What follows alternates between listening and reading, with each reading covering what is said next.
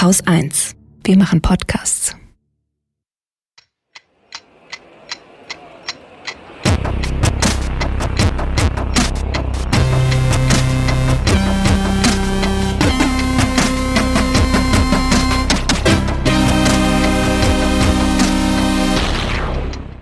Zur Wochendämmerung vom 4. Oktober 2019 mit Holger Klein. Und mit Katrin Rönecke.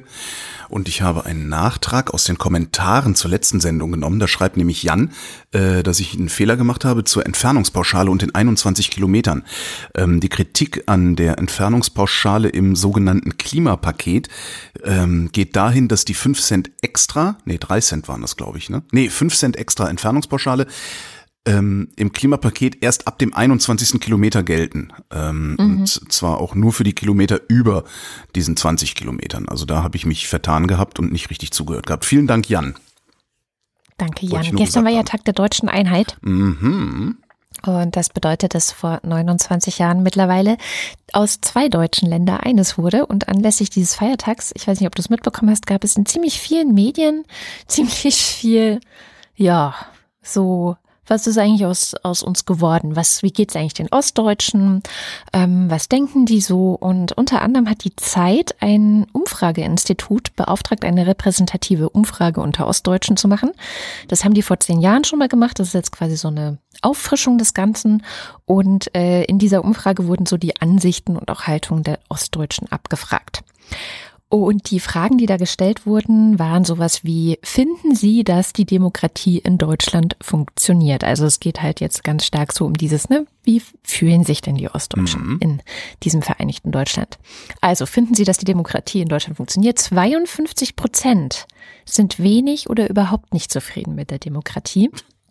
Wobei, also über die Hälfte, wobei man sagen muss, dass bei den 18- bis 29-Jährigen 66 Prozent zufrieden sind und bei den über 60-Jährigen nur 41 Prozent. Also man sieht da so eine Aufspaltung so ein bisschen zwischen jung und alt.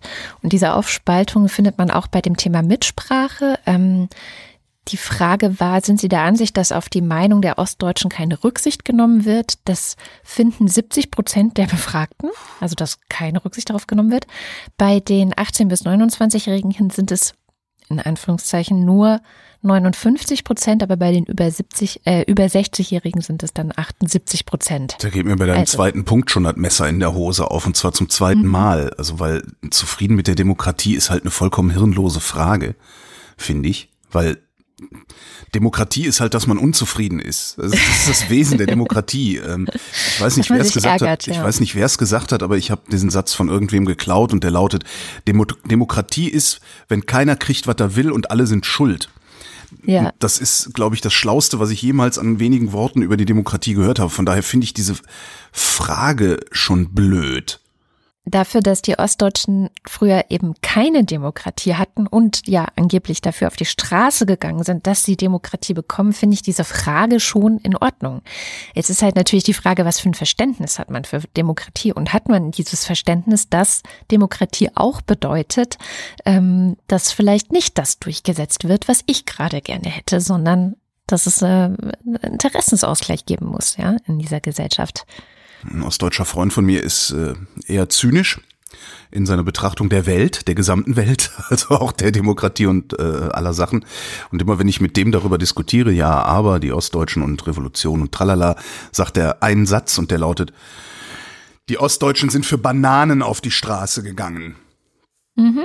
Das ist seine feste Überzeugung, dass es nicht um Freiheit zuvorderst ging, sondern um Konsummöglichkeiten. So, dann kommen wir gleich zu dem Punkt, was ist nach Ansicht der Ostdeutschen besser geworden und 88 Prozent sagen, das Angebot an Waren und Dienstleistungen. There you go. Was ich, was ich vorher noch wirklich albern finde, ist auch die Meinung der Ostdeutschen. Ja, also populistischer geht's nicht. Ne? Das ist halt genau das, wo die äh, Rechtsextremen andocken. Ne? An der, an der ja, ja, Vorstellung, es gäbe eine Meinung des Volkes und sie wären die Repräsentanten davon. Ja, naja. Klar, da docken die an, aber es ist offensichtlich ein Gefühl, dass diese Ostdeutschen haben, die da befragt wurden. Immerhin soll es eine repräsentative Befragung gewesen sein. Und was ich auch ähm, bemerkenswert fand, es gab da noch einen längeren Artikel zu den ganzen Zahlen. Also es war so eine Seite voller Grafiken und Zahlen und eine Seite mit einem Artikel und auch einem Interview mit einem Politikwissenschaftler oder Soziologe, der zu Ostdeutschen forscht. Und ähm, da haben sie dann nochmal erläutert, dass in der Umfrage vor zehn Jahren die Ergebnisse nicht ganz so düster waren. Also dass es sich in den letzten zehn Jahren deutlich sichtbar verschlechtert hat, wie die Ostdeutschen sich selbst und ihre Rolle und aber auch die ähm, dieses Land und die Demokratie, die Politik in diesem Land, die Medien in diesem Land, wie die das wahrnehmen. Und da würde ich sagen, kann man ganz klar sehen, dass sie sich stark beeinflussen lassen, auch von dieser Meinungs- und mhm. ähm, Panikmache, die äh, AfD und Pegida und Co., also die ganzen Rechten dort verbreiten. Also das, das merkt man, dass ja, und die. Obendrauf dann halt noch, ich habe jetzt zehn Jahre lang meinen Willen immer noch nicht bekommen. Ja, das muss ja an der Demokratie liegen. Bleiben wir mal bei den oh, Sachen, die besser geworden ja. sind. Also das Angebot an Waren und Dienstleistungen hatten wir schon. Der Zustand von Straßen und Gebäuden, sich politisch betätigen zu können, ist besser geworden. Sagen 60 Prozent immerhin. Also das ist äh, immerhin. Ne? Was haben diese die, die restlichen 40 Prozent? Was haben die in der DDR gemacht? Ja, das ist eine gute Frage. Gewählt. Weil sie ja mussten. Ähm, und da passt auch, der Spiegel hat auch eine Umfrage zum Thema Besserwerden gemacht, ähm, auch repräsentativ. Und da kam dann so ein bisschen verallgemeinerter heraus. Ich zitiere, die Menschen in Ostdeutschland blicken optimistischer auf den Prozess der deutschen Einheit als die Westdeutschen. 70 Prozent der Ostdeutschen fühlen sich als Gewinner der Wiedervereinigung. Im Westen sind es nur 53 Prozent. Das ist natürlich auch eine interessante Zahl, ja? Mhm. Kann ich mir schon mhm. wieder vorstellen, wer das ist. Das ist der Schwabe, der noch nie im Osten war und sagt, das ist alles von unserem Geld. genau. So, und der eigene Lebensstandard tatsächlich sagen auch die meisten ist besser geworden. Was ist nicht besser und nicht schlechter geworden? Die Entwicklungschancen für Kinder mhm. und die Gesundheitsversorgung. Da komme ich gleich noch mhm. drauf. Ich werde gleich noch eine, eine, eine Predigt halten. Jetzt kommt. Äh, Entschuldige, warte mal gerade. Hm? Was war diese 70 Prozent Zahl? Da, da fand ich dann auch, nämlich auch die verbleibenden 30 Prozent eher interessant. Fühlen sich als Gewinner der Wiedervereinigung. Aha. Die anderen entsprechend entweder als Verlierer oder weder das eine noch das andere. Wie ging es den 30 Prozent vorher? Sind das die, sind das die Profiteure gewesen? Sind das die Typen wie von einer, von einer, von einer Ex von mir, der Vater, der in der Wismut gearbeitet hat und natürlich ungeheuer privilegiert war, weil die da das Uran für die Atomkraftwerke in Russland gefördert haben und so, der dann irgendwie nur vier Jahre oder was weiß ich auf ein Auto warten musste und nicht zwölf wie alle anderen. Der war halt super unzufrieden, aber.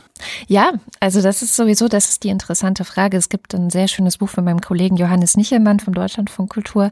Der hat ähm, Nachwendekinder heißt es geschrieben. Der ist selber Jahrgang 89, ist also so ein Jahr Nachwendekind, weil er im Grunde genau zur Wende geboren wurde und nicht mehr die DDR mitbekommen hat. Aber in seiner Familie und er besucht noch viele andere junge Leute, die so in etwa in seinem Alter sind, auch als Nachwendekinder gelten, besucht er, spricht mit denen und spricht eben auch darüber, wie es Geheimnisse in diesen Familien gibt, wie die nicht darüber reden, warum hat Opa sich eigentlich umgebracht, äh, warum habe ich hier im Müll eine Uniform gefunden, was war das mhm. für eine Uniform, was für eine Rolle hatten meine eigenen Eltern, Großeltern, Verwandten eigentlich in dieser DDR und ähm, seine These ist so ein bisschen, dass wenn wir nicht anfangen, darüber auch offen zu sprechen, was ist denn hier eigentlich los gewesen? Was war deine Rolle, lieber Papa, lieber Opa, liebe Oma? Dann werden wir auch nicht diese Spaltung, die ja auch so ein bisschen in dieser Zeitumfrage rauskommt, zwischen jung und, und alt, aber auch zwischen Ost und West, die werden wir nicht hinter uns lassen können, weil vieles einfach nicht ausgesprochen ist und vieles nicht reflektiert wird, sondern dann sucht man sich halt irgendeinen anderen Sündenbock, ja, der jetzt schuld ist an daran, dass es einem schlechter geht. Das Buch von Johannes kann ich da echt nur empfehlen, wenn man ein paar Dinge, man versteht nicht plötzlich alles, aber man erahnt, dass da einfach noch vieles mhm. unausgesprochen und unaufgearbeitet ist. Das ist ja eh das Ding, man versteht sowieso, man, man, man kann alle, all das nur erahnen, glaube ich. Mhm. Ich glaube aber, was wichtig ist, ist, dass wir mehr solche privaten Geschichten und persönliche mhm. Geschichten mhm. hören können. Weil bisher hast du ja so eine Aufarbeitung in den Medien, die immer sehr so plakativ, äh, Leute, die mit dem Heißluftballon rübergemacht haben oder Leute, die einen Tunnel gegraben haben oder diese Stasi-Geschichte, ähm, äh, wie hieß der, der Film gleich? Ähm, äh, das Leben der anderen. Ja, das Leben der anderen, genau. Solche Sachen, das ist ja alles nicht falsch. Aber das ist halt auch nicht doch, wichtig. bei das Leben der anderen war es schon auch das hat man sich, äh, hat man ahnen können, wie das persönlich für jemanden ist, wenn er ähm, da irgendwie ins Visier geraten ist. Aber auch nur erahnen. Und ich glaube, dass Leute ihre persönlichen Sachen aufschreiben, ist ganz wichtig. Aber kommen wir mal zurück zu diesem Zeitding, weil jetzt, was ist schlechter geworden? Das ist ja eigentlich das Interessante. Das Gefühl, gegen Lebensrisiken abgesichert zu sein, finden 43 Prozent ist schlechter geworden. Nur 43 Prozent, das ist krass. Mhm. Also hätte ich jetzt wesentlich mehr erwartet, weil das ist ja tatsächlich für die gesamte bundesrepublikanische Bevölkerung schlechter geworden im Vergleich zu vor 1989. Absolut. Ja. Ja, das eigene Wohlfühlen in der Gesellschaft, auch 43. Ähm, die Bildung an den Schulen, 56 Prozent. Mhm. Die soziale Gerechtigkeit, 86 Prozent. Schutz vor Kriminalität und Verbrechen, 70 Prozent. Und die Sicherheit des Arbeitsplatzes, 73 Prozent. So.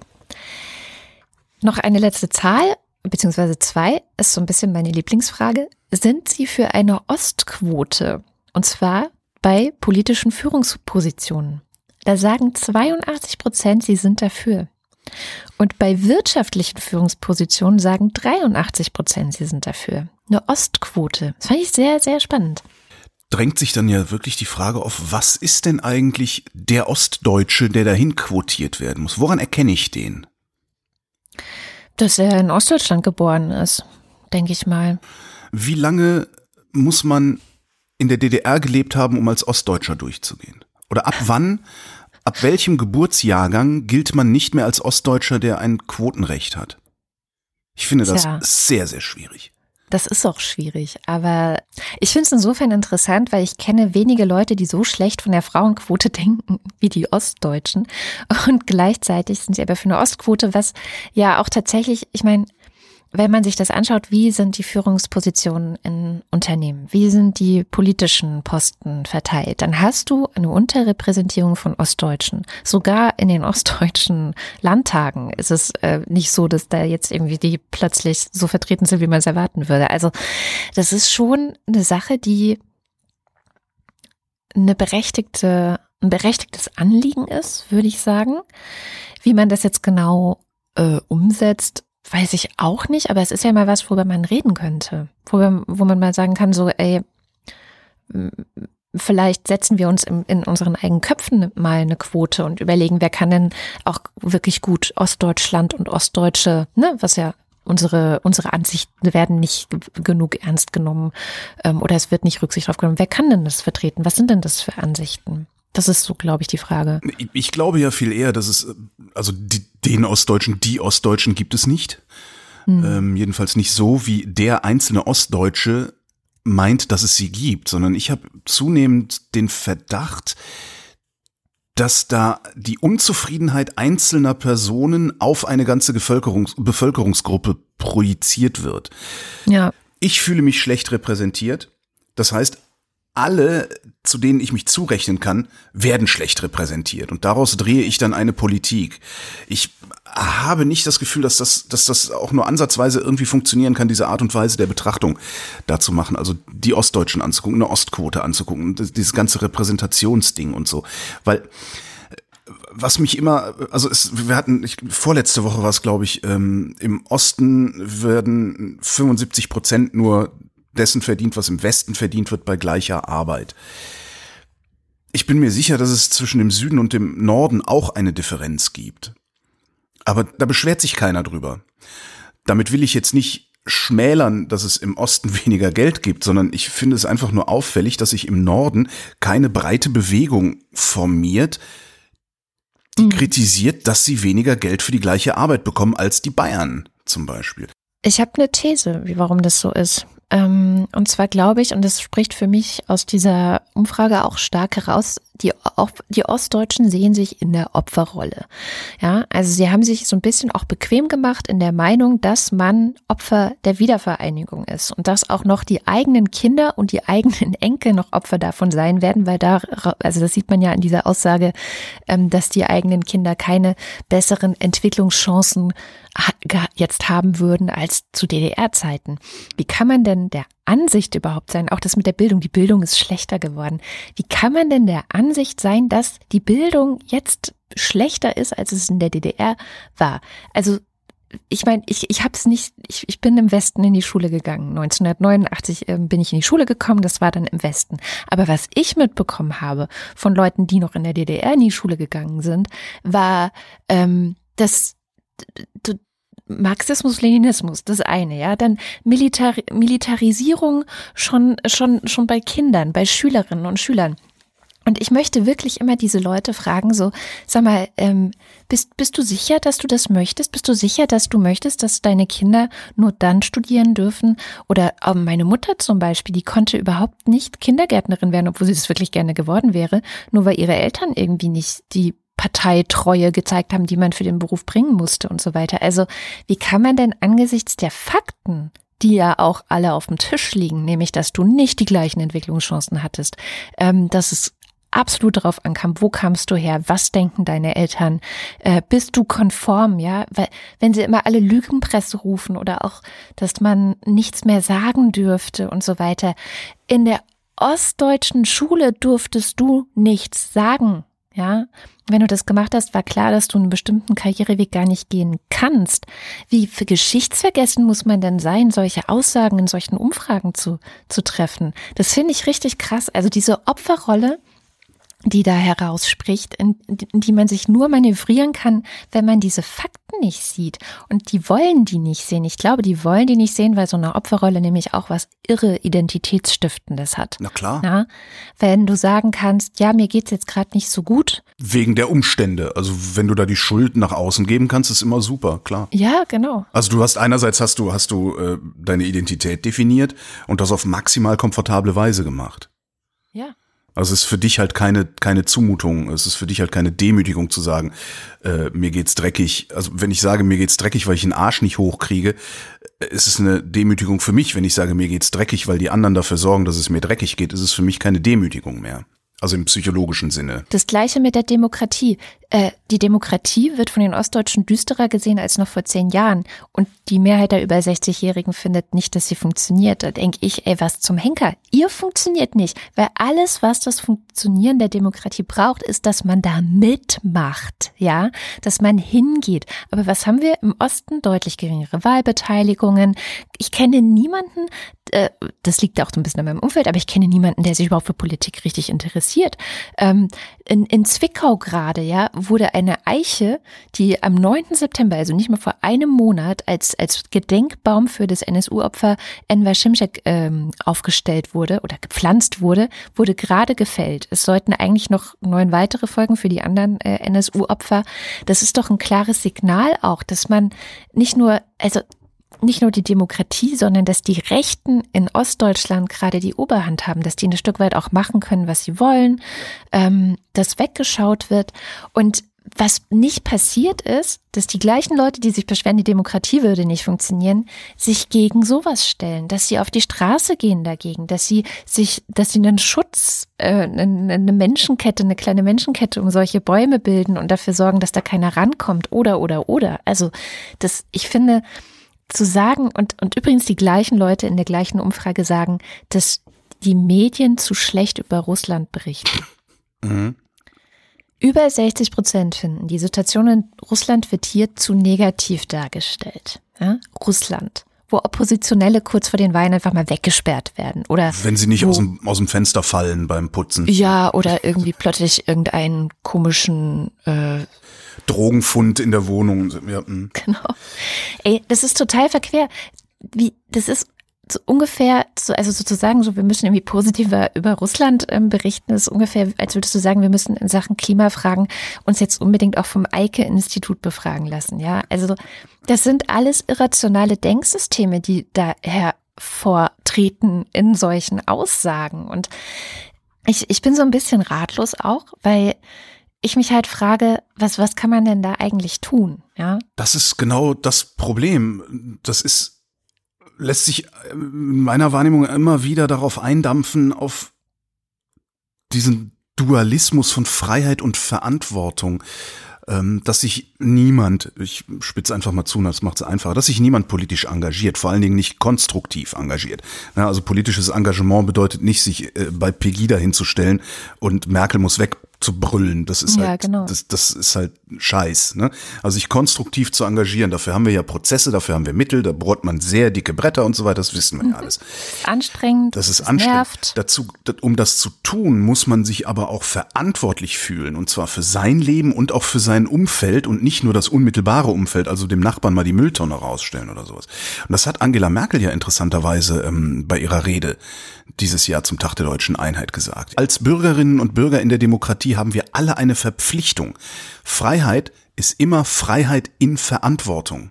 Und wenn du in der Demokratie lebst, dann ist das halt die Verantwortung für die Demokratie. Jetzt kann man dann natürlich fragen, willst du überhaupt in der Demokratie leben oder willst du lieber in der Diktatur leben? Und ich glaube, es gibt nicht wenige Menschen, die lieber in der Diktatur leben, weil ihnen da nämlich auch die Verantwortung genommen wird, indem ihnen gesagt wird, was sie zu tun und zu lassen haben. Ja. Finde ich schwierig. Was du sagtest, ähm, es, ist, es ist diese Woche im Deutschlandfunk ein sehr schönes Feature erschienen. Ähm, das basiert auf einem Text, den Daniel Schulz Ende letzten Jahres in der Taz geschrieben hat. Der Text heißt Wir waren wie Brüder. Ich weiß nicht, ob du den damals gelesen hast. Nee. Der ist halt äh, im Osten aufgewachsen und guckt halt auf die jungen Leute, die in den 90ern in Lichtenhagen die Häuser angezündet haben äh, und praktisch keine Gegenwehr der Demokratie erfahren mussten, sondern man hat sie ja damals gewähren lassen. Und die heute Rechtsextreme sind und rechtsextrem wählen und die Stimmung im Osten letztlich dominieren.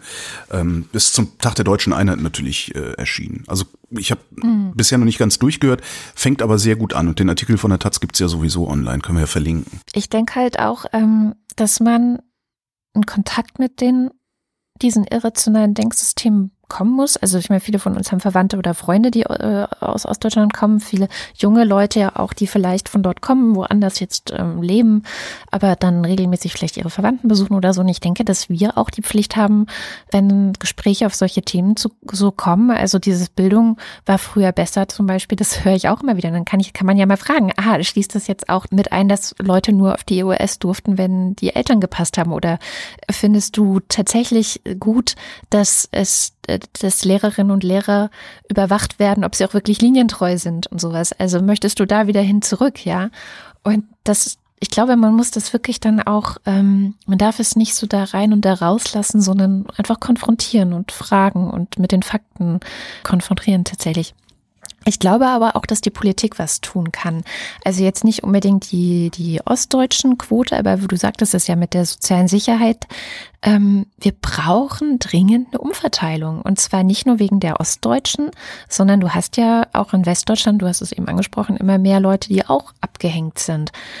Die Ostdeutschen hatten vielleicht einen schwierigen Start, weil klar, im Kapitalismus hast du, wenn du kein Kapital hast und kein Vermögen und nichts, also ist es halt schwierig ähm, gegen die anderen, die irgendwie schon seit 50 Jahren im Kapitalismus leben und äh, einen kleinen Vorsprung haben, irgendwie anzukommen. Aber ähm, gleichzeitig geht bei uns ja auch die soziale Schere auseinander. Und ich komme nachher noch dazu, wie eigentlich die SPD seit Jahrzehnten verkackt. Ja, ähm, Ja. Äh, ihre Rolle als soziale Partei, die ja auch immer wieder in Regierungsverantwortung war und auch aktuell ist, die auch wahrzunehmen. Und dann noch ein Punkt, dieses eigene Wohlfühlen in der Gesellschaft. Da hatte ich neulich ein interessantes Gespräch mit einer Frau aus Ostdeutschland, die auch genau zu diesem Thema gesagt hat, der Zusammenhalt ist irgendwie weg. Das hört man ja auch ständig. Der Zusammenhalt ist irgendwie weg. Jeder kocht jetzt sein eigenes Süppchen. Früher war mehr Gemeinschaft. Ne? Also so dieses, und früher hat man sich in der Dorfkneipe getroffen. Das ist ja einerseits ähm, ein Bedauern über das Verlieren öffentlicher, gemeinsamer öffentlicher Räume, die es früher viel mehr gab oder die früher viel mehr genutzt wurden. Ich habe letzte Woche ja schon erzählt, das ist gerade auch ein wichtiges Thema, zum Beispiel bei der Heinrich-Böll-Stiftung, weil öffentliche, gemeinsame geteilte Räume eben natürlich auch dazu beitragen, dass man Zusammenhalt und Zugehörigkeit überhaupt empfinden kann mit Mhm. anderen aus der gleichen Gesellschaft. Und äh, von ihrer Seite, also dieser Frau, mit der ich gesprochen habe, kam noch ein anderer Punkt und sie sagt, seit der Kapitalismus bei den Ossis ist, stehen irgendwie alle im Wettbewerb miteinander und konkurrieren miteinander, ja, also bis ins Private hinein, dass man vergleicht, wer hat eigentlich mehr Geld, wer hat weniger Geld und dass das die Leute irgendwie auseinandergebracht hat. Ich wage das zu bezweifeln, aber entschuldige, ich wollte dich nicht unterbrechen. Na, ich wollte gerade sagen, dass ich das so ähnlich wahrnehme. Und zwar, wenn du selber aus so diesem DDR-System kommst und dann wirst du gesetzt in, in den Kapitalismus, was bei mir ja so war, also von 89 vom einen System ins andere, dann merkst du tatsächlich, dass da eine größere Konkurrenz ist und dass es einen größeren Materialismus gibt und so weiter. Mich hat das auch immer abgefuckt oder fuckt eigentlich schon lange ab und ich kenne viele Leute, die sagen, also ich kenne auch Frauen, die sagen, sie wollen deswegen keinen westdeutschen Mann, weil das immer bei denen so ist und das nicht so schön ist. Jetzt kommt's, man muss da halt nicht mitmachen. So.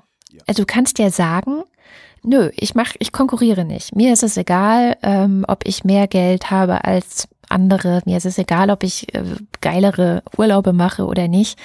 Ähm, Freunde von mir machen einfach genau wie damals im Osten Gartenpartys und laden alle ein. Jeder bringt was mit, ja. Man kann auch, wenn alle vom Urlaub erzählen, kann man genauso sagen, so, ey, ich war dieses Jahr nicht weg, ich war einfach immer am Baggersee oder in meinem Garten und es war auch toll.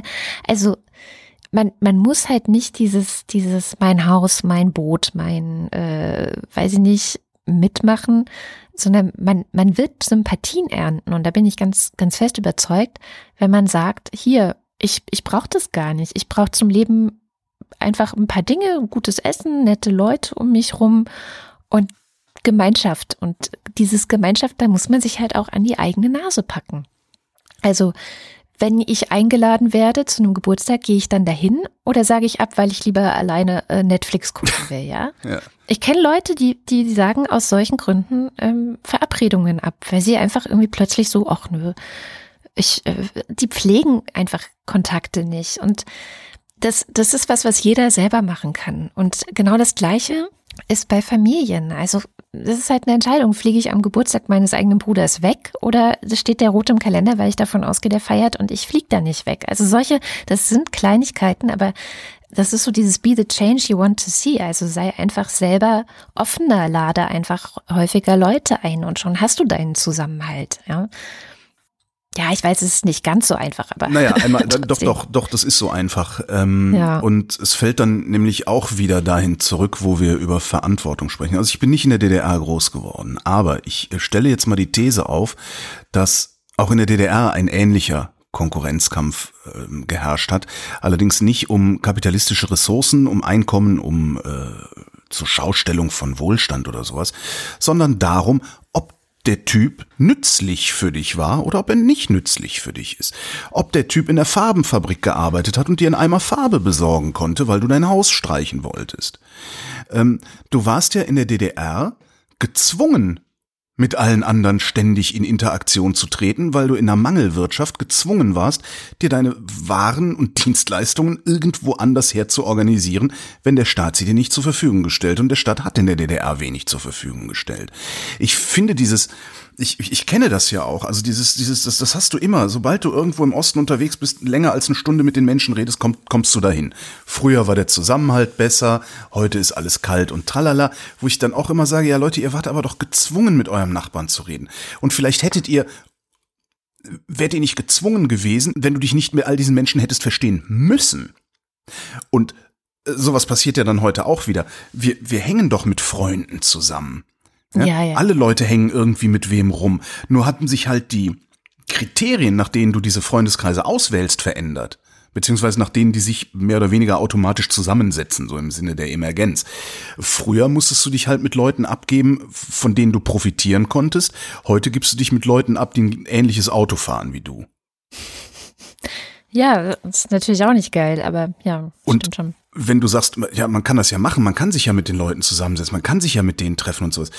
Mal ganz ehrlich, wie ist das denn, wenn wir im Osten unterwegs sind und in einer, ich sag mal, ostdominierten Gesellschaft sitzen? Wie ist ja. das, ist das angenehm? Gehen wir in den Supermarkt? Ist das, ne? nein, mal ernsthaft, ist das angenehm? Fühlst du dich da willkommen? Ist da eine ausgelassene Stimmung? Sind alle gut drauf? Oder ist das nicht eher so, dass ständig irgendwo so ein bisschen rumgeningelt wird und ge ge geklagt wird, gejammert wird und so. Och, ich kann jetzt nur für meine Familie sprechen und die nehme ich jetzt mal in Schutz. Also da ist es auf jeden Fall okay. angenehm. Aber was ich für ein Gefühl habe, ist, wenn ich jetzt zum Beispiel in den Supermarkt gehe und so, ähm, da gucken alle mürrisch und das, das ist aber auch ein Effekt, den habe ich auch in Berlin. Ähm, und man muss es dann halt auch hier selber so die, die Veränderung sei, sein, die man sehen will. Also lächle dann halt Leute an. Äh, wenn du jemanden kennst und im Supermarkt triffst, dann ver verwickel die doch, wenn es denn gerade bei beiden zeitlich passt, ähm, in ein kurzes Gespräch. Ja, also man kann sich ja einfach auch öffnen. Ich merke das wirklich immer, wenn ich aus Irland zurückkomme nach, Deu nach Deutschland, ist mein erster Impuls, oh Gott, diese ganzen Hackfressen überall, wie gucken die denn schon wieder und so. Keiner ist freundlich, niemand ist irgendwie zuvorkommt. Und dann mache ich das aber einfach selber und merke, die Reaktionen sind sofort positiv. Also die Leute freuen sich, wenn du sie anlächelst, die freuen sich, wenn du Witzchen machst an der Kasse oder sonst irgendwo. Äh, die öffnen sich und, und schon ist ein kleines bisschen Irland, so wie so eine Wolke um mich herum, auch hier in Deutschland. Und wenn das alle einfach machen würden und verstehen würden, dass sozialer Zusammenhalt bei jedem Einzelnen beginnt und dass er sich selber darum kümmert, wäre halt schon äh, viel mehr Ostdeutschland oder Irland oder was auch immer, wo es besser läuft, wo Leute freundlicher und fröhlicher sind miteinander, schon wäre das erreicht. Also es ist genau wie mit der Demokratie, man muss es halt einfach selber machen wo du vorhin von den Abgehängten gesprochen hast. Ähm, ich habe letzte Woche gab es ein, äh, nicht Feature, wie heißt es denn, ein Essay im Deutschlandfunk, wo äh, ein Kulturhistoriker, Bodo Motzek heißt der, sich angeguckt hat, äh, wer oder, oder vielmehr was mit diesen sogenannten Abgehängten denn gemeint sein könnte, die ja immer wieder hergenommen werden, wenn Populisten sich so als Träger, das hatten wir eben auch, geheimen Volkswillens aufplustern. Mhm. Äh, Spoiler, die Abgehängten sind nämlich bloß ein Konstrukt der ohnehin schon Angehängten, die die breite Masse im Grunde für zu blöd halten. Ich habe da mal ein paar Stücke rausgeschnitten. Äh, der Vortrag geht insgesamt 20 Minuten, ist leider nicht fürs Hören geschrieben, sondern fürs Lesen. Das heißt, man kann ihn nicht so nebenbei weghören, sondern man muss wirklich hinhören. Also man muss volle Aufmerksamkeit auf, den, auf das Ding äh, richten. Den gibt's aber auch zum Nachlesen auf der Seite vom Deutschlandfunk. Wie immer habe ich ihn auch befreit und so klingt das hier. Man muss die Ängste und Sorgen der AfD-Wähler ernst nehmen. Kaum ein Satz erklingt in diesen Tagen häufiger. Und kaum ein Satz nimmt sie weniger ernst als dieser.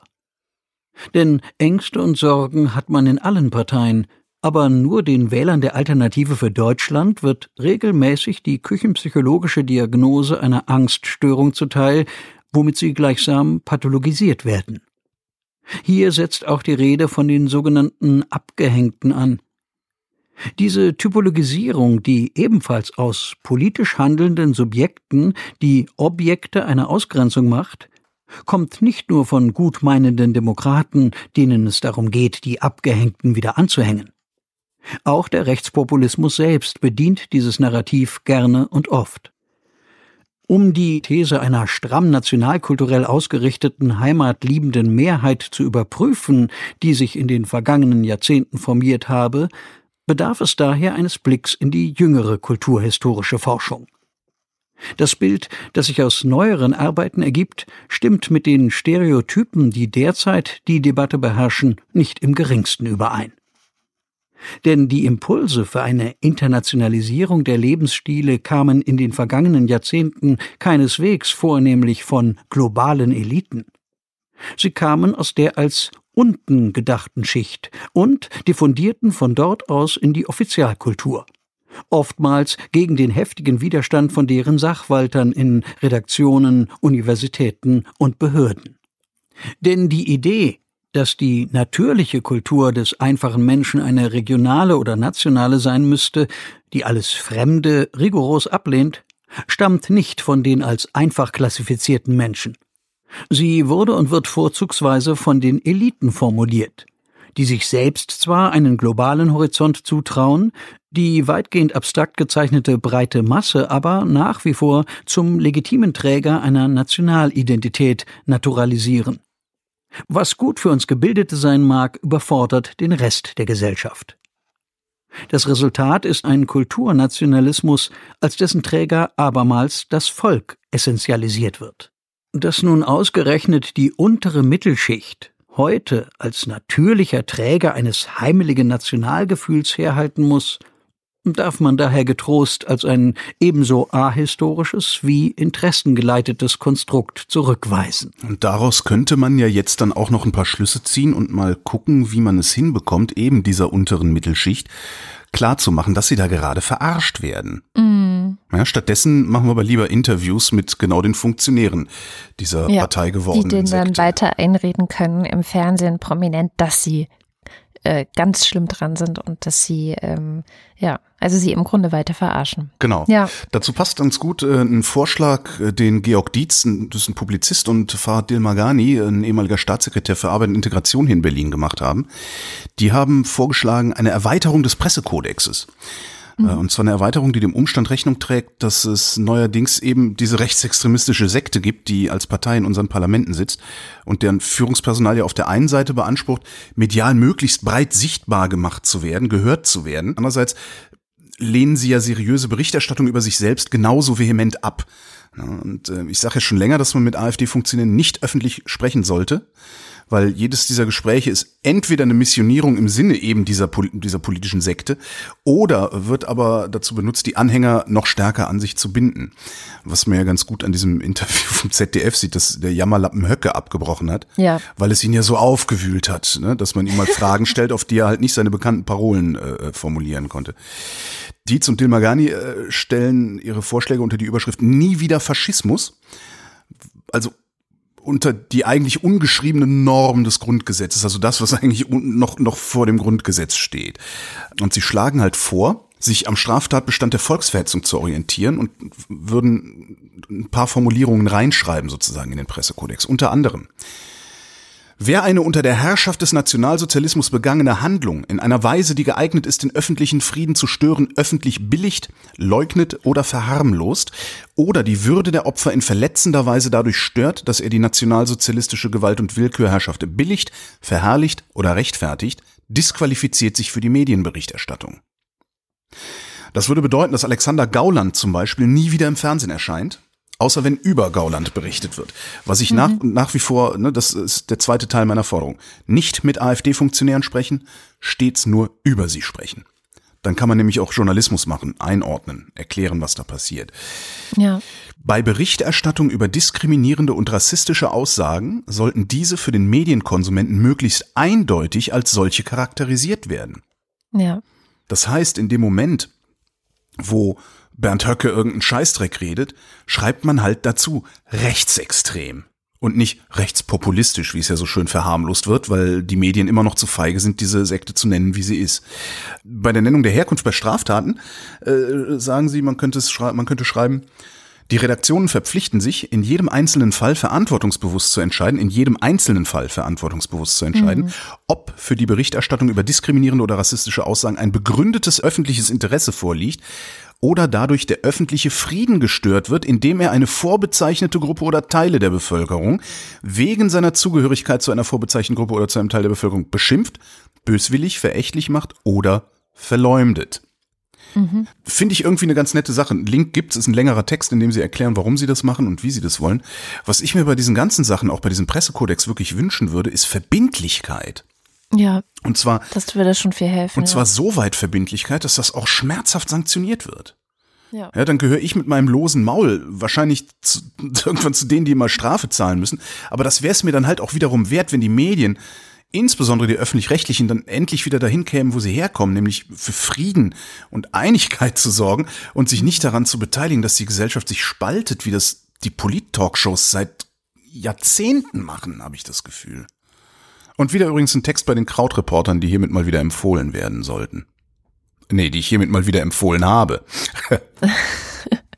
Und den packen wir dann sicherlich auch in die Shownotes. Ja, ich habe noch einen, einen äh, Quasi-Nachtrag. Es hatte sich irgendjemand einen, Themen, einen Themenwunsch geäußert, und zwar ein Update zu Venezuela. Was ist denn eigentlich in Venezuela los? Nix wirklich Neues. Es gibt immer noch nichts zu essen, es gibt immer noch kaum Medikamente, die Währung ist wertlos, Stromausfälle sind immer noch da, mehrere Millionen Flüchtlinge mittlerweile. Laut katholischer Kirche ist das die größte Fluchtbewegung weltweit dieser Tage. Die Sanktionen durch die USA sind verschärft worden im August. Dadurch wird jetzt Kuba, Kuba steht zu Maduro, also zu, zum, zum illegitimen Präsidenten. Kuba steht zu Maduro und die Sanktionen der USA schlagen auf Kuba durch, weil Venezuela Kuba keinen Sprit mehr liefern darf und jetzt geht's den Kubanern wieder schlechter. Zumal die USA auch die Sanktionen gegen Kuba zwischenzeitlich wieder verschärft haben. Ähm, Kreuzfahrtschiffe zum Beispiel dürfen nicht mehr in Kuba anlegen. Das durften die eine Zeit lang. Ja, und jetzt geht's mit der kubanischen Wirtschaft halt wieder bergab. Ähm, was ich irgendwie auch so, bei diesen ganzen Kuba-Sanktionen habe ich echt schon immer den Eindruck, die USA hätten sich da in den 60er Jahren verrannt und kommen da nicht mehr wirklich raus. Weil, ehrlich, Kuba, die haben Angst vor Kuba? Was sollen die denn machen? Irgendwie, äh, Zuckerrohr äh, vergiften oder Werfen. was- Zuckerrohr werfen, genau. Wenn die, äh, wenn die zugeben würden, dass Kuba eigentlich völlig ungefährlich ist, würden sie halt ihr Gesicht verlieren. Wobei tun sie eh gerade. Eigentlich wäre das jetzt die Chance für die USA zu sagen, ey, komm mit den Kuba-Sanktionen war Schwachsinn, mach mal weg. Ja, erstmal muss der Präsident weg und dann kann man sagen, alles, was der Präsident gemacht hat, war Schwachsinn und dann kann das weg. Ja, Preisfrage, weil du ja, weil du ja Tag der deutschen Einheit sagtest. Warum ist das eigentlich am 3. 3. Oktober? Ey, Siehst du? Siehst du? da irgendein Vertrag unterschrieben Richtig. wurde wahrscheinlich. Ja. Das muss man sich mal vorstellen. Am 3.10.1990 ist der Einigungsvertrag in Kraft getreten. Ich Genau. behaupte, das weiß keine alte Sau. Ja, ja, du wirst immer 20 Prozent finden, die das wissen, aber ich behaupte, das weiß keine alte Sau. Man könnte sich ja auch mal fragen, wer sich da auf was geeinigt hat, ne? Also, ob das wirklich eine Einigung war und so, aber okay. Mein Problem ist, ich, weder ich noch mein gesamtes Umfeld hat irgendeine ernsthafte emotionale Bindung an den 3. Oktober. ja. Außer Ja, ja. die Leute, die, die, die so eine berufliche, äh, be- beruflich begründete Bindung daran haben, so Politiker und sowas, die dann so Ja. ritualisiert hm, Festakte begehen, wie man so schön sagt. Dabei könnte man doch wirklich einen Tag der deutschen Einheit auf ein sinnvolleres Datum setzen, wo es wirklich was zu feiern gibt. Ich schlage vor, 30. September 89. Am 30. September 89 hat Genscher die Flüchtlinge aus der Prager Botschaft geholt. Der 9. November war der Tag des Mauerfalls. Das Ja. kann man auch machen, aber ich finde den 30.09. eigentlich noch wesentlich prägnanter. Das war keine so riesige Massenbewegung wie die Montagsdemos. Ja? Aber wenn schon die Demonstranten in Plauen und Leipzig und so schon irre mutig waren, wie mutig waren dann bitte die Leute, die sich auch in Scharen, nicht zu Hunderttausenden, aber immerhin zu Tausenden aufgemacht hatten, nach Prag, und zwar ohne zu wissen, dass sie eigentlich viele sind. Hm. Das finde ich eigentlich noch ein viel. Und stell dir mal vor, wir würden sagen, wir feiern das jetzt. Wir feiern jetzt den Mut dieser jungen Leute, die da aufgebrochen sind. Oder meinetwegen auch ähm, Beginn der Montagsdemonstration. Oder meinetwegen auch der Mauerfall. Aber irgendwas, wo ich eine emotionale Bindung zu entwickeln kann. Ohne den Mauerfall wäre ich nicht nach Berlin gekommen. Ja. Ja, Eben. sowas. Aber der Einigungsvertrag, ja, leck mich doch, das ist ein Papier, da habe ich überhaupt nicht, das ist, ist irgendwie so gar nichts. Ne? Was ich ganz spannend finde, ist, damals in der Botschaft, das waren überwiegend junge Leute, die für ihre Zukunft schwarz gesehen hatten und darum die DDR und ihr ganzes Leben und ihre Freunde, ihre Familie, alles hinter sich gelassen haben. Und da fand ich den Gedanken von Harald Welzer zu dem Thema sehr spannend. Der meinte, auch die Fridays for Future sind junge Leute, die für ihre Zukunft schwarz sehen. Und die Politik sollte aus dem 30. September 89 lernen, dass junge Leute, die für ihre Zukunft schwarz sehen, Dynamiken in Gang setzen können, mit denen wirklich niemand rechnet. Damals war es halt leichter für die satte Mittelschicht im Westen, weil man konnte dem Kommunismus eins auswischen und kaum jemand hat geahnt, wie teuer die Nummer wird. Darum, ne, darum war die mediale Unterstützung gegen die DDR auch größer als für den Klimaschutz. Aber wer weiß, ich meine, damals wussten ja nicht mal die Geheimdienste äh, Bescheid und die hätten es eigentlich wissen sollen. Ja. Und wenn du dann nämlich noch die Bilder von der zentralen Einheitsfeier siehst, die ist dieses Jahr in Kiel, ähm, weil Schleswig-Holstein Vorsitz im Bundesrat hat, da laufen hauptsächlich ältere Leute rum und das finde ich ziemlich schlimm. Weil das ist für mich irgendwie ein Zeichen dafür, dass die Menschen mit der Bundesrepublik Deutschland überhaupt nicht, nicht genug anzufangen wissen. Dabei, jetzt mal, wir sind ein ziemlich geiles Land, ja, und das hat ziemlich geiles Zeug gewuppt in den letzten Jahren und Jahrzehnten, ja. Die Einheit, die Flüchtlinge, Wohlstand, die Nazi-Diktatur haben wir gut aufgearbeitet. Nicht, nicht so gut, wie man es hätte machen können, aber wir haben es gemacht. Und bei aller wirklich dringend nötiger Kritik an uns muss man doch auch mal sehen, dass wir ohne Ende friedliche Dinge haben, die, Achtung, jetzt kommt's, die, die uns stolz machen können, dass wir zu diesem Land beitragen können.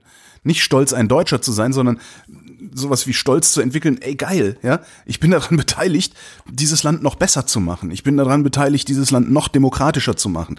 Diese Art von Demokratie vielleicht sogar zu exportieren, weil ich das für die bestmögliche halte. Ja. Und das nennt man dann, glaube ich, Patriotismus. Also, und, zwar äh, alles, was an Patriotismus gesund sein kann. Und ich fände das ziemlich geil, wenn wir das irgendwie hinbekommen würden, uns in so eine Richtung zu entwickeln. So ein Versuch war ja, wir schaffen das von Angela Merkel. Das war ja der Versuch, das zu machen, zu sagen, ey, Alter, guck mal, wir sind Deutsche, was haben wir alles schon auf die Reihe gekriegt? Dann werden wir doch die eine Million Pappnasen aus Syrien, die kriegen wir dann, dann locker weggewuppt. Ne, ist dann leider gleich wieder von rechts platt gemacht worden, weil man will ja nichts von dem abgeben, was man von seinen Vorfahren geschenkt bekommen hat. Und der Nationalchauvinismus ist insgesamt auch noch viel zu stark. Also vor allen Dingen in der Politik brauchen wir gar nicht drüber reden. Aber trotzdem finde ich das ganz cool. Ich habe Patriotismus gesagt. Ich habe ja mal das Wort Globalpatriotismus erfunden. ich finde das auch immer noch ein schönes Wort. Ja, ich ähm, möchte jetzt ein bisschen Wasser in den Wein gießen, weil ich habe gerade nämlich zum Thema Demokratie ein Interview mit Svenja Schulze, auch in der Zeit gelesen, langes, großes Interview. Ich weiß gar nicht, warum ich irgendwie Erwartungen darin hatte. Ich habe gesehen, oh, Svenja Schulze im Interview zum Thema Klimapaket, das muss ich lesen. So, äh, es war eine der größten Enttäuschungen, die ich in den letzten Wochen gelesen habe. Also ich, wie gesagt, ich weiß nicht, warum ich irgendwas erwartet habe, aber habe ich.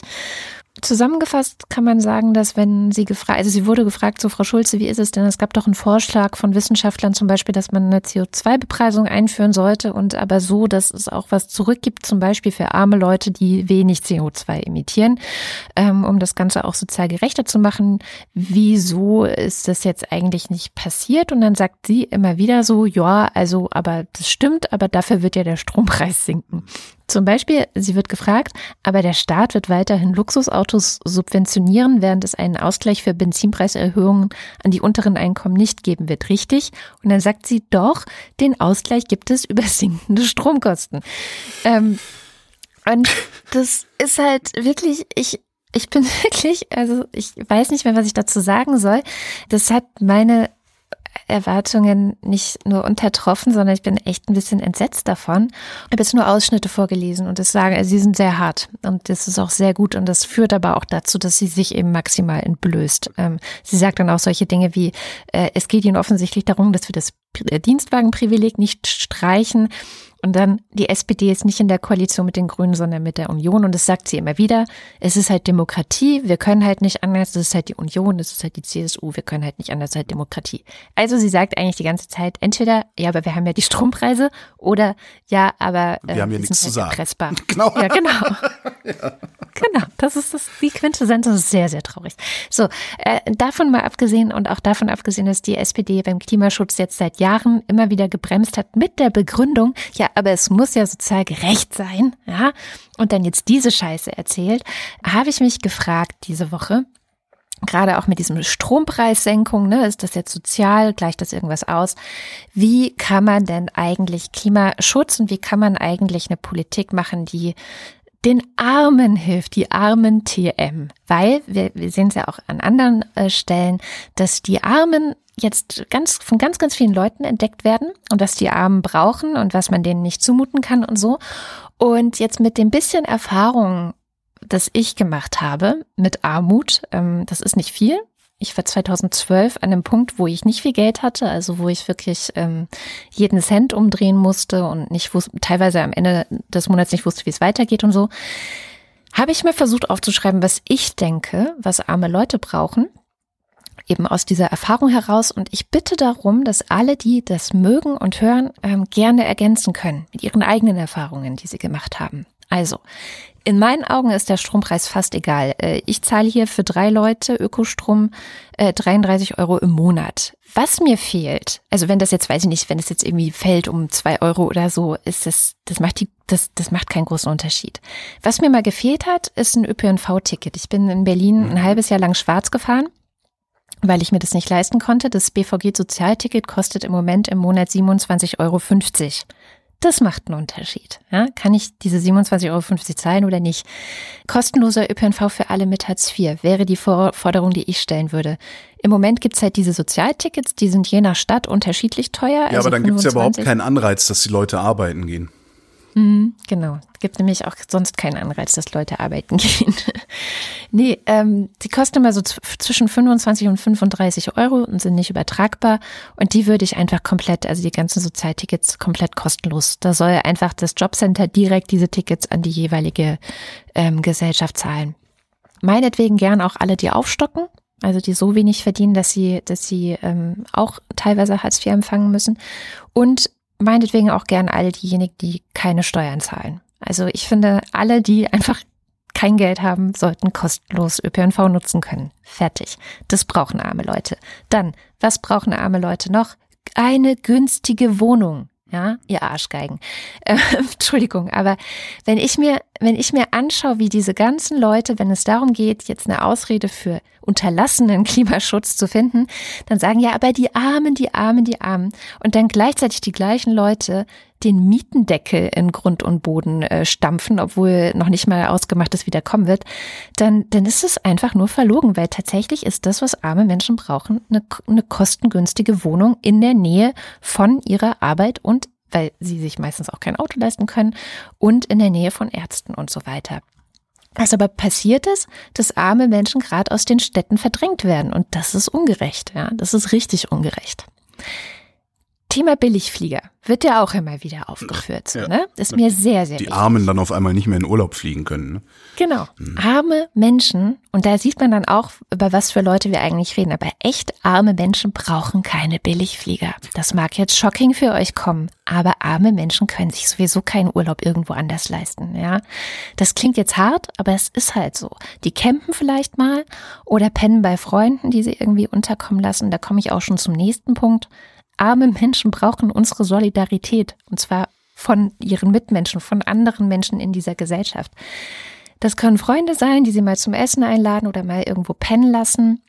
Ähm, ich hatte damals, als es mir so schlecht ging, einen Freund, der hat mir hin und wieder einen Fuffi in die Kaffeekanne gesteckt, wenn am Ende des Monats bei mir nichts mehr da war.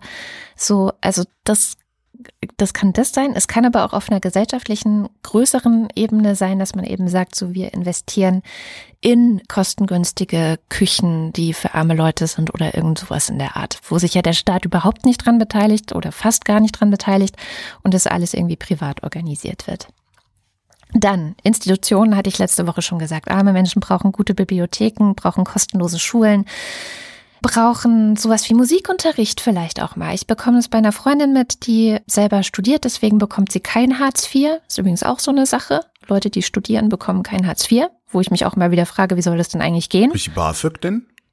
Nö, auch nicht, weil äh, BAföG bekommst du nicht, wenn du nach mehr als drei Semestern schon mal dein Studium abgebrochen und Okay. gewechselt hast. Wäre bei mir dann auch so. Also äh, ich hätte auch, als ich mich getrennt habe damals, hätte ich ohne ein Stipendium, das ich hatte, nicht weiter studieren können. Ich hätte es gar nicht bezahlen können. Das ist auch sowas. Warum kriegen können Studenten nicht einfach auch Hartz IV bekommen? Warum bekommen Studenten nicht genügend Geld, damit sie studieren können? Ähm, in Schweden äh, bekommen Studenten Geld vom Staat dafür, dass sie studieren, dafür, dass sie nichts anderes machen müssen, außer dieses Studieren. Hier, naja, egal. Aber ich bin abgeschwiffen. Diese Freundin, ähm, die Tochter macht Musikunterricht äh, außerhalb der Schule, also Instrument, lernt ein Instrument, die macht Sport. Und allein der Aufwand, der es ist, beim Jobcenter Geld dafür zu bekommen, und es sind irgendwelche 10 Euro im Monat vorgesehen für sowas, ja, was natürlich auch vorne und hinten nicht reicht. Dann gibt es aber mittlerweile auch Urteile von Gerichten, die sagen, ja, nee, also wenn der Unterricht außerhalb der Schule mehr kostet als 10 Euro, muss das natürlich auch bezahlt werden. Das Problem ist aber, dass du als Eltern, als Mutter, als Vater für dieses Recht erstmal kämpfen musst. Ja, das ist nicht automatisch so, dass du zum Jobcenter gehst und sagst, hier macht mein Kind ähm, Klavierunterricht, bitte überweisen Sie doch direkt das Geld an die Musikschule. So müsste das organisiert sein. Das ist die Musikschule, das kostet es, das ist die Rechnung. Ich schicke Ihnen immer die Rechnung gleich weiter und dann überweisen Sie das bitte. Aber das passiert nicht. Solche Sachen würden Armen wirklich helfen. Ja, aber wir Ja. sind ein rechtes Land und Rechte wollen Ja, Armen nicht helfen. Das ist halt, man kann, man kann zu allem, was du da gesagt hast, kann man ganz tolle äh, Gegenargumente finden, die letztendlich alle auf einem ja, missverstandenen Liberalismus, der Liberalismus einfach nur als ökonomischen Liberalismus definiert oder betrachtet. Da kann man Gegenargumente finden. Das ist das große Problem. Also man müsste, was du eingangs sagtest, das große Problem ist, dass wir unsolidarisch geworden sind. Und zwar ist auch der Westen unsolidarisch geworden. Da zitiere ich dann ja immer Gregor Gysi, der irgendwann mal in einem Interview gesagt hat, äh, die Leute werfen uns immer vor, wir wollten die DDR zurückhaben. Das stimmt überhaupt nicht. Wir wollen die BRD zurückhaben. Die alte, ja. Ja, nämlich die Ja. BRD vor 1989, äh, die war solidarischer, die war freundlicher. Ähm, das, und ich bin fest davon überzeugt, dass das auch alles gehen würde, wenn wir beispielsweise, jetzt eins meiner Lieblingsdinger, alle Einkommensarten sozialversicherungspflichtig machen. Ja, Ja. warum, was ich, ich, warum, warum, wenn ich eine Wohnung vermiete, warum muss ich auf das Einkommen davon keine Sozialversicherungsabgaben leisten? Ja, natürlich steigen die Rentenbeiträge immer weiter, weil sie nur noch auf Angestellte und, und Arbeiter erhoben werden, die eine Lohnsteuerkarte irgendwo liegen haben. Alle anderen zahlen keine Rentenversicherung. Ja. Das sind so Sachen, ja. Wir sind halt komplett Komm. unsolidarisch und wehe, du gehst hin und forderst ein bisschen Solidarität. Erbschaftssteuern zutiefst demokratisches Mittel sogar. Ja?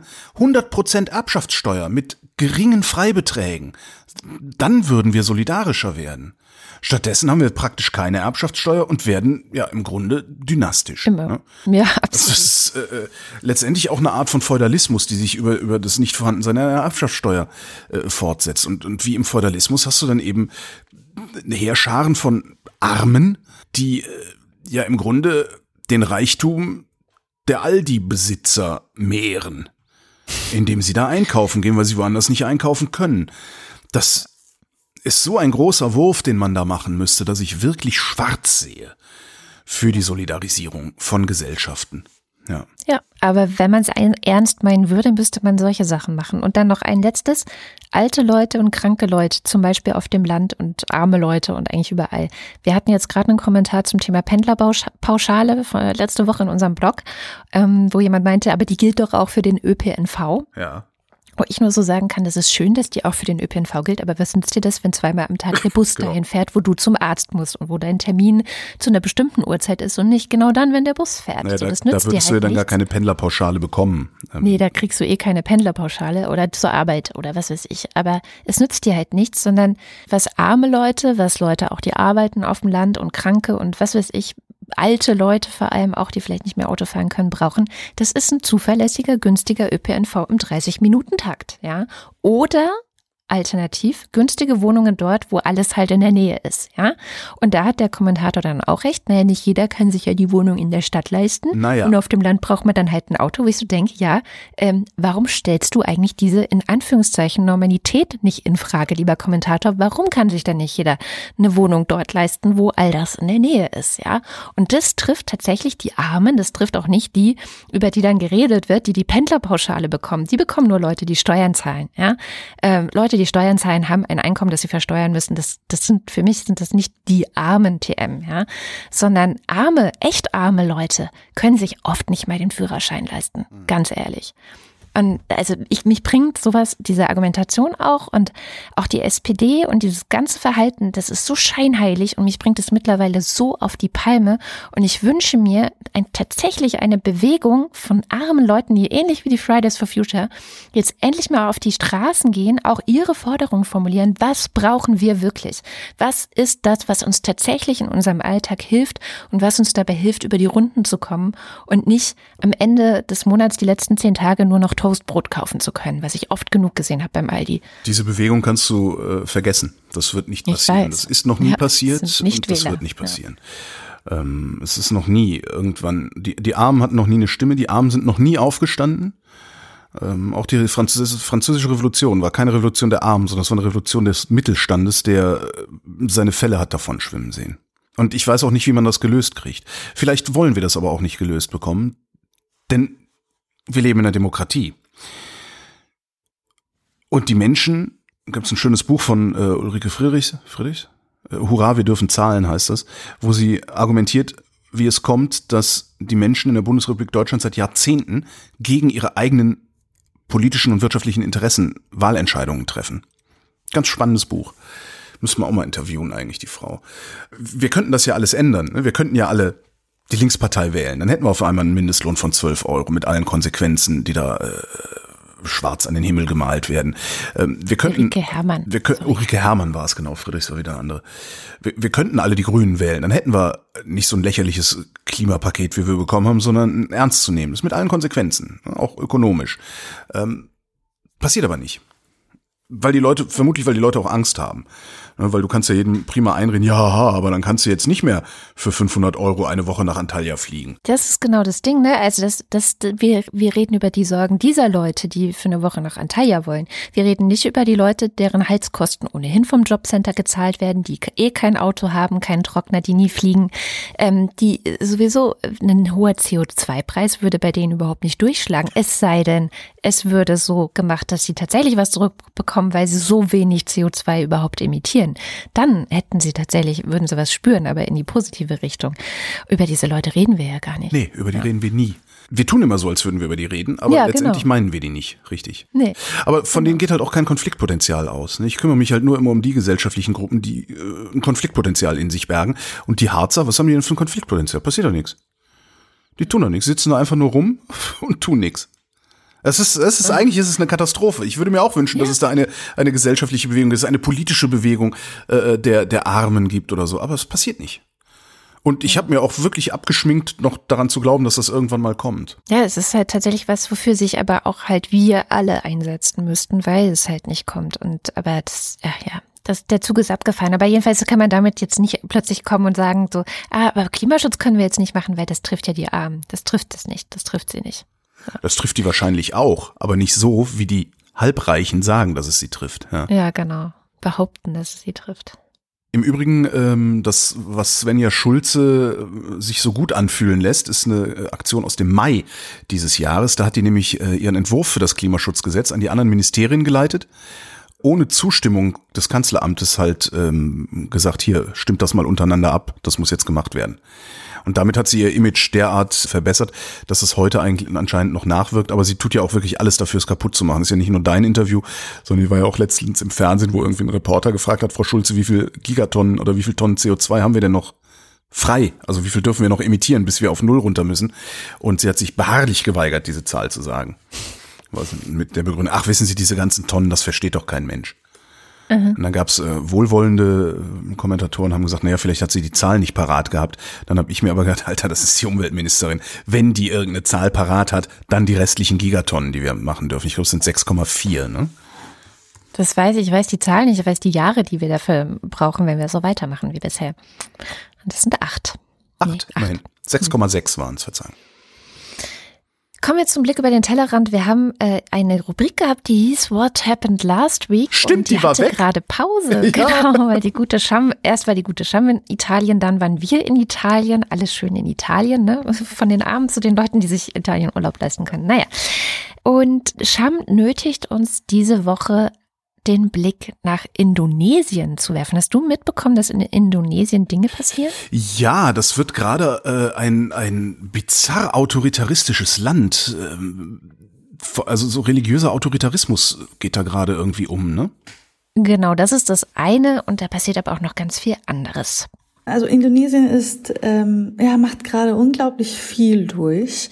Nur mal kurz nochmal zur Einordnung. Also das sind mehr als 260 Millionen Menschen leben dort. Und das ist ein Land voller tausender kleiner Inseln aus Vulkanen. Und mehrere hundert Sprachen werden dort gesprochen, nur nicht gemeinsam. Was da gerade passiert, das sind viele Sachen, die sehr viel Aufmerksamkeit verdienen. Da ist zum einen zum Beispiel der indonesische Urwald. Teile davon brennen. Das Desaster zerstört schon bereits Existenzen, es bedroht sogar die Nachbarstaaten und natürlich verschärft den Klimawandel. Das Ganze hatten wir ja alle mitgemacht beim Amazonas, äh, bei den, bei den Nachrichten um den Amazonas, da haben wir alle gelernt, was das alles bedeutet, wenn Wälder brennen. Und Jetzt ist es so, dass die Regierung gerade auch so genauso wie in Brasilien leider die Verantwortlichen trotzdem nicht zur Rechenschaft zieht oder ziehen kann.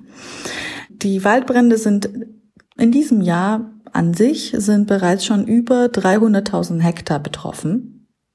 Und die daraus entstehenden Rauchwolken sind sogar aus dem Weltall sichtbar, genauso wie beim Amazonas, und führen im Land zu einem enormen Gesundheitsrisiko. Also da hat man auch zum Beispiel online Videos gesehen von Orten, die komplett in ein unglaublich unheimliches Rot eingedüngt sind.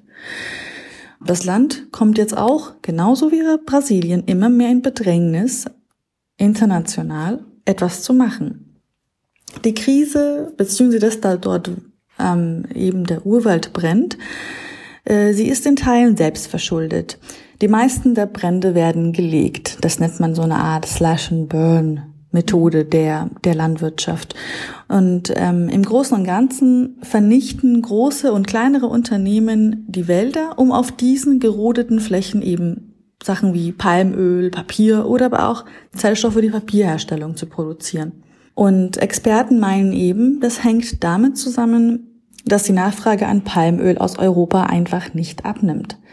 Und da haben wir Deutsche auch viel damit zu tun. Denn wir zum Beispiel importieren auch ähm, rund eine Million Tonnen jährlich. Also das heißt, das Palmöl landet bei uns im Tank und damit zerstören wir natürlich auch die Urwälder damit. Auf europäischer Ebene hat man sich derzeit auch darum bemüht, ein Gesetz zu, zu schreiben, das jetzt diesen Import von Palmöl aus solchen Rodungsgebieten äh, Gebieten unterbinden soll. Aber das ist jetzt erstmal ongoing. Das ist die eine Sache. Und äh, die andere hat natürlich auch komplett damit zu tun. Es gibt auch derzeit nämlich die Proteste der Studenten in dem Land.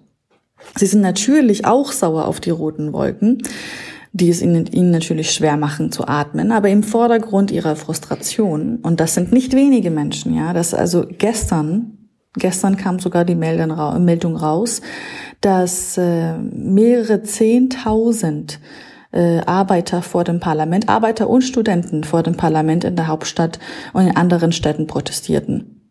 Im Vordergrund ihrer Frustration steht eben was ganz anderes hier, nämlich die neuen Pläne der, der sehr jungen Regierung. Es sind tatsächlich die heftigsten Demonstrationen seit mehr als 20 Jahren in dem Land. Und das Ganze sieht auch so ein bisschen aus, so wie die Situation mit den Protestierenden in Hongkong, die nun auch schon seit drei Monaten ihre Forderungen an die eigene Regierung stellen. Nämlich aber mit einem etwas wichtigen Unterschied, Bereits zwei Menschen sind in Indonesien im Rahmen dieser Proteste gestorben. Konkret geht es also hier um ein neues Gesetzpaket, das ratifiziert, ratifiziert werden soll für das ganze, für das gesamte Land. Die westlichen Medien sprechen die ganze Zeit immer von diesem Bali Sex Ban. Mhm. Aber es geht nicht nur um Sex. Es sind mehr Und wahrscheinlich als auch nicht nur um Bali. Genau. Es sind mehr als 600 neue Artikel äh, darin enthalten. Und nicht wenige davon sind von explosiver Natur. Also beispielsweise gehört zu dem Paket natürlich auch die, dieser, dieser Verbot von ähm, Sex außerhalb der Ehe, aber auch Verbot von Abtreibungen. Aber das ist natürlich nicht alles. Es geht auch um Korruptionsbekämpfung beziehungsweise um die Behinderung von Korruptionsbekämpfung. Die Demonstranten sind total gut aufgestellt. Sie sagen, wir wollen die Kommission für Korruptionsbekämpfung wieder befähigen, Zeugen ab abhören zu dürfen und zu können in der Zukunft. Und ähm, wir wollen einen Stopp der Waldbrände in Sumatra und Kalimantan. Und wir wollen auch, dass das Militär aus Westpapua endlich abzieht. Und Westpapua ist sozusagen der, der letzte große Konflikt in dem Land derzeit. Da ist unglaublich viel passiert, auch seit August diesen Jahres. Die indigene Bevölkerung und die indonesischen Sicherheitskräfte dort, die bekämpfen sich mal wieder. Das ist immer schon wieder passiert in den letzten Jahrzehnten. Der Auslöser war ein Mitte August im Internet verbreitetes Video über über einen Lehrer, der rassistische Äußerungen gegenüber Studenten aus Papua gemacht hat. Das ging dann ja super viral. Der indonesische Präsident meinte dann auch, ach, das ist alles Fake News und bitte versucht doch mal das Ganze kritisch zu hinterfragen und regt euch doch auch bitte nicht so auf. Aber sie regten sich auf. Es hat dazu geführt, dass ähm, ja unglaublich viele Proteste und Demonstrationen anfingen in der Region und ähm, es kamen jetzt bereits schon nach offiziellen Angaben mindestens 20 Personen um. Also das heißt, es wird alles weiter verschärft. Die Studenten, die demonstrieren derzeit auch für etwas super Großes, nicht nur, dass es da Rassismus aufhören soll, sondern sie, sie protestieren äh, für das Selbstbestimmungsrecht von Papua und Westpapua. Beide eben sagen, ja, wir wollen nicht mehr Affen und Schweine genannt werden. Jetzt reagiert die indonesische Regierung mit, also wirklich mit, mit viel Gewalt. Und es kommt zu militärischer Verstärkung in dem Land und man hat sogar eine Internetsperre zwischenzeitlich verhängt. Also das artet gerade wirklich aus. Es klingt ja so ein bisschen so, als gäbe es in Indonesien einerseits eine Regierung, die eben äh, zurück will, also so ein bisschen ähm, rückwärtsgewandte Politik äh, anwendet und aber gleichzeitig jetzt junge Leute und Arbeiter für eine ähm, ja, modernere Vision auf die Straße gehen. Ist das Land jetzt gespalten oder wie muss ich mir das dann vorstellen? Das Land ist auf jeden Fall sehr gespalten. Es ist so, dass äh, die indonesische Regierung natürlich auch mit dem neuen Präsidenten Joko Widodo so, äh, dass es schon da an die etwas konservativen Kräfte des Landes appelliert hat, als es im April jetzt gewählt wurde.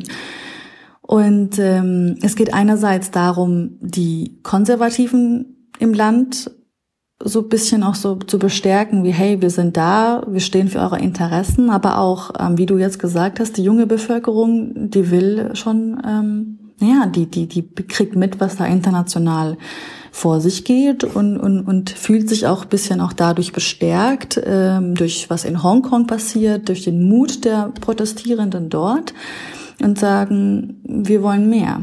Und das hat auch jetzt naja, zu eigentlich einem kleinen, zu einem kleinen Ergebnis geführt. Nämlich der Präsident hat jetzt vor kurzem auch gesagt, na gut, vielleicht sind wir doch ein bisschen zu weit gegangen mit diesen 600 mehr Artikeln. Und wir gehen nochmal in uns und, und gucken uns nochmal an, was wir da, was wir da vielleicht davon übernehmen und was nicht. Und äh, natürlich erst nach meiner Vereidigung. Das heißt, demonstrieren wirkt. Vielleicht. Ja. Genau, also unglaublich viel los, was da in Indonesien passiert. Und es wäre schade, wenn wir nicht darüber reden. Mhm. Vielen Dank, liebe Scham, dass du unseren Blick dahin gewendet hast. Und Sehr gerne. Wir hören uns nächste Woche wieder. Bis dann. Bis nächste Woche. Ja, ist ganz witzig, dass man aus Indonesien, also ich krieg, hab das wirklich nur am Rande so äh, per hm. Überschriften mitbekommen und habe ein ganz anderes Bild im Kopf gehabt. Ja. Ja. Schön. Hongkong ist überall, ja. Aber äh, Indonesien irgendwie nicht so richtig. Und äh, sie meinte auch, sie hat jetzt gerade Wochenzeitungen so ein bisschen durchgelesen und nirgendwo tauchte das jetzt irgendwie groß auf. Mhm. Naja. Eins habe ich noch, was ich irgendwie, was so zu, überhaupt nicht zum gesamten Rest der Sendung passt. Ich hätte noch mehr, aber ich nehme nur eins. Opel hat in Rüsselsheim, das ist deren Stammwerk, also ne, das ist so ein Haupt, Haupt, Hauptsitz Dingsbums, Kurzarbeit eingerichtet, weil nämlich äh, der Zafira, der Opel Zafira nicht mehr gebaut wird und der Insignia wird nicht mehr so gut gekauft. Und es dauert noch bis 2021, bis ähm, der Opel Astra in Rüsselsheim gebaut wird. Die ziehen da irgendwie die Produktion aus Polen weg. Was ich daran, daran ganz spannend finde, ist, normalerweise würdest du gucken, dass du überzähliges Personal einfach los wirst. Ne? Wir haben jetzt die nächsten mhm. zwei Jahre nichts zu tun, wir schmeißen jetzt die Leute einfach mal raus. Aber Möglicherweise ist zumindest in dieser Branche der Fachkräftemangel mittlerweile gar nicht mehr so sehr der Mythos, der vor zehn Jahren noch gewesen ist. Das finde ich eigentlich ganz spannend daran und das trifft auch ganz gut ähm, die Erzählungen von einem Bekannten von mir, der arbeitet in der Automobilindustrie und der sagt, wann immer du im Ausland wo die Industriestruktur nicht so gut ist, ein Automobilwerk hinstellst, die Leute anlernst und die dann da hm. arbeiten, zum Beispiel bei Opel in äh, Indonesien, keine Ahnung, ähm, kommt der nächste, ja, dann kommt halt Ford, baut daneben eine Fabrik hin und wirbt die Leute ab. Ja. So. Das heißt, da scheinen die Facharbeiter in der Automobilindustrie scheinen hinreichend spezialisiert zu sein, dass man sie unbedingt behalten will. Und darum hat Opel da jetzt Kurzarbeit drüber geschmissen. Das finde ich eigentlich ganz geil. Kurzarbeit geht so, das, was kennt unser eins ja gar nicht. Ne? Wenn die Produktion runtergefahren werden muss, wird die Arbeitszeit verkürzt, entsprechend wird weniger gezahlt. Du kriegst aber trotzdem dein Einkommen, weil das Arbeitsamt den Rest zahlt.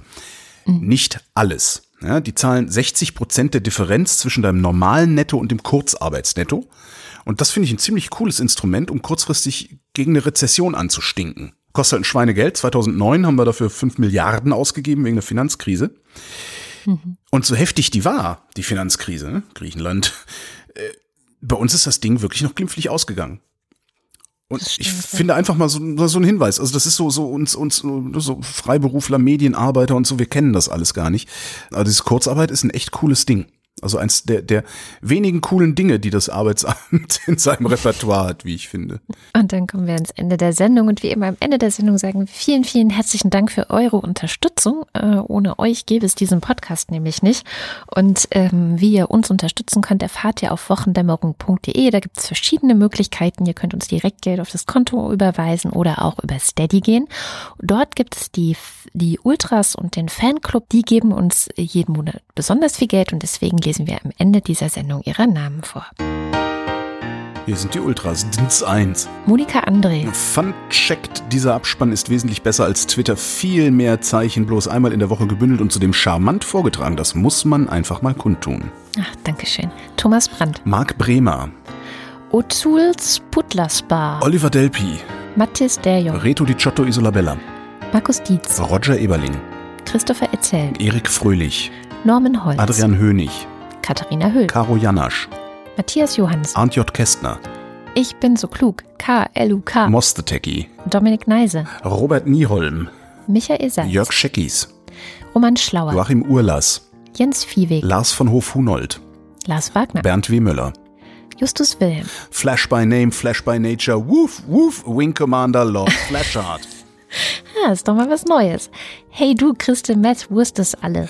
Und der Fanclub, Der Beutel ist angewachsen. Nico Abela, Anja und Jan aus Bielefeld. Johannes Bauermann, Florian Beisel, Simone Blechschmidt, Andreas Bockisch, Alexander Bohnsack, Markus Boslett, Klaus Breyer, Mike Bültmann, Felix Bültmann, Muli Brunji, Hippocampus, Nicole und Christoph, Gian-Andrea Konzett, Hans Damhorst.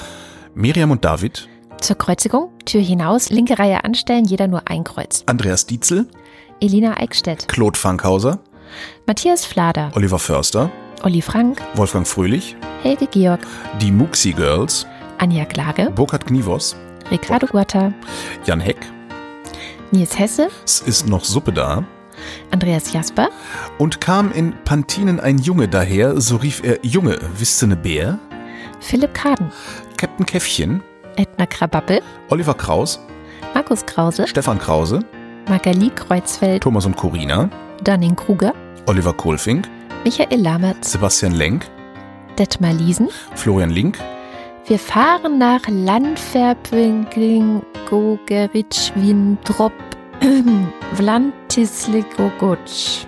Sabine Gogotsch. Lorenz, Ines und Mike Lüders. René Ludwig, Da ist schon wieder das McDonalds-Ding. Bei McDonalds kann man beim Ve- Vegan TS bis zu vier Beilagen wählen. So kann man sich auch vier vegane Patties für je einen Euro zusätzlich drauflegen lassen.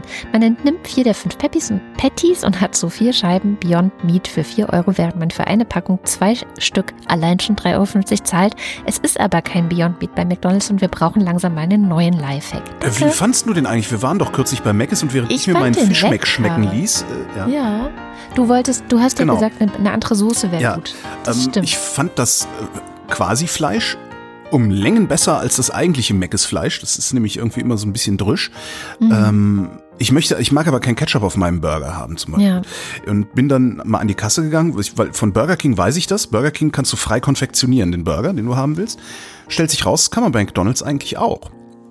Hab also an der Kasse, hab an der Kasse gefragt, ob ich denn eigentlich auch äh, mir sowas zusammenstellen kann und die sagte, ja, Sie müssen halt den Burger nehmen und dann können Sie Sachen weglassen und dazu tun. Das heißt, ich werde demnächst mal, weil ich diese Big Mac Soße so geil finde, Kindheitserinnerung halt, ähm, werde ich glaube ich mal zum Mc's gehen und mir so einen veganen Burger bestellen und sagen, aber ohne Ketchup mit extra Zwiebeln und Big Mac Soße. Das klingt sehr lecker. Jetzt habe ich Hunger. Matsche und Mäuschen, Martin Meschke, Robert Meyer, Johannes Möller, Lordium Mundkind, Christoph Müller, Johannes Müller, Thorsten W. Noll, Satapatik, Oliver Paulsen, Nora Hoffmann und Peter Schmäler. Josef Porter, And the Princess of Power. Thilo Ramke, Marco Richter, Christian Rohleder, Pia Römer, Sven Rudloff, Ruth Rutz, Jürgen Schäfer, Christian Schluck, Raimo Schmidt, Christian Schmidt, Niklas Schreiber, Jens Sommerfeld, Marie Stahn, Christian Steffen, Christian Steifen, Ines und Tina, Vera und Benny, Eli und Johann, Martin Unterlechner, Andrea Vogel, Yannick Völker, Heraklit von Ephesos. Eligia von Huxarien, Zum Glück unterstütze ich bei Steady außer der Wochendämmerung keine Projekte, die den Namen der Unterstützer irgendwie vorlesen oder veröffentlichen. das ist gut, ja. Stefan Wald, Nies Wechselberg, Tobias Wirth, Stefan Wolf, Christopher Zelle, Uwe Zieling Sabrina Zeug. und Simon Ziebart. Vielen herzlichen Dank. Wir kaufen uns davon Burger. Das war sie, die Wochendämmerung vom 4. Oktober 2019. Wir danken für die Aufmerksamkeit. Tschüss.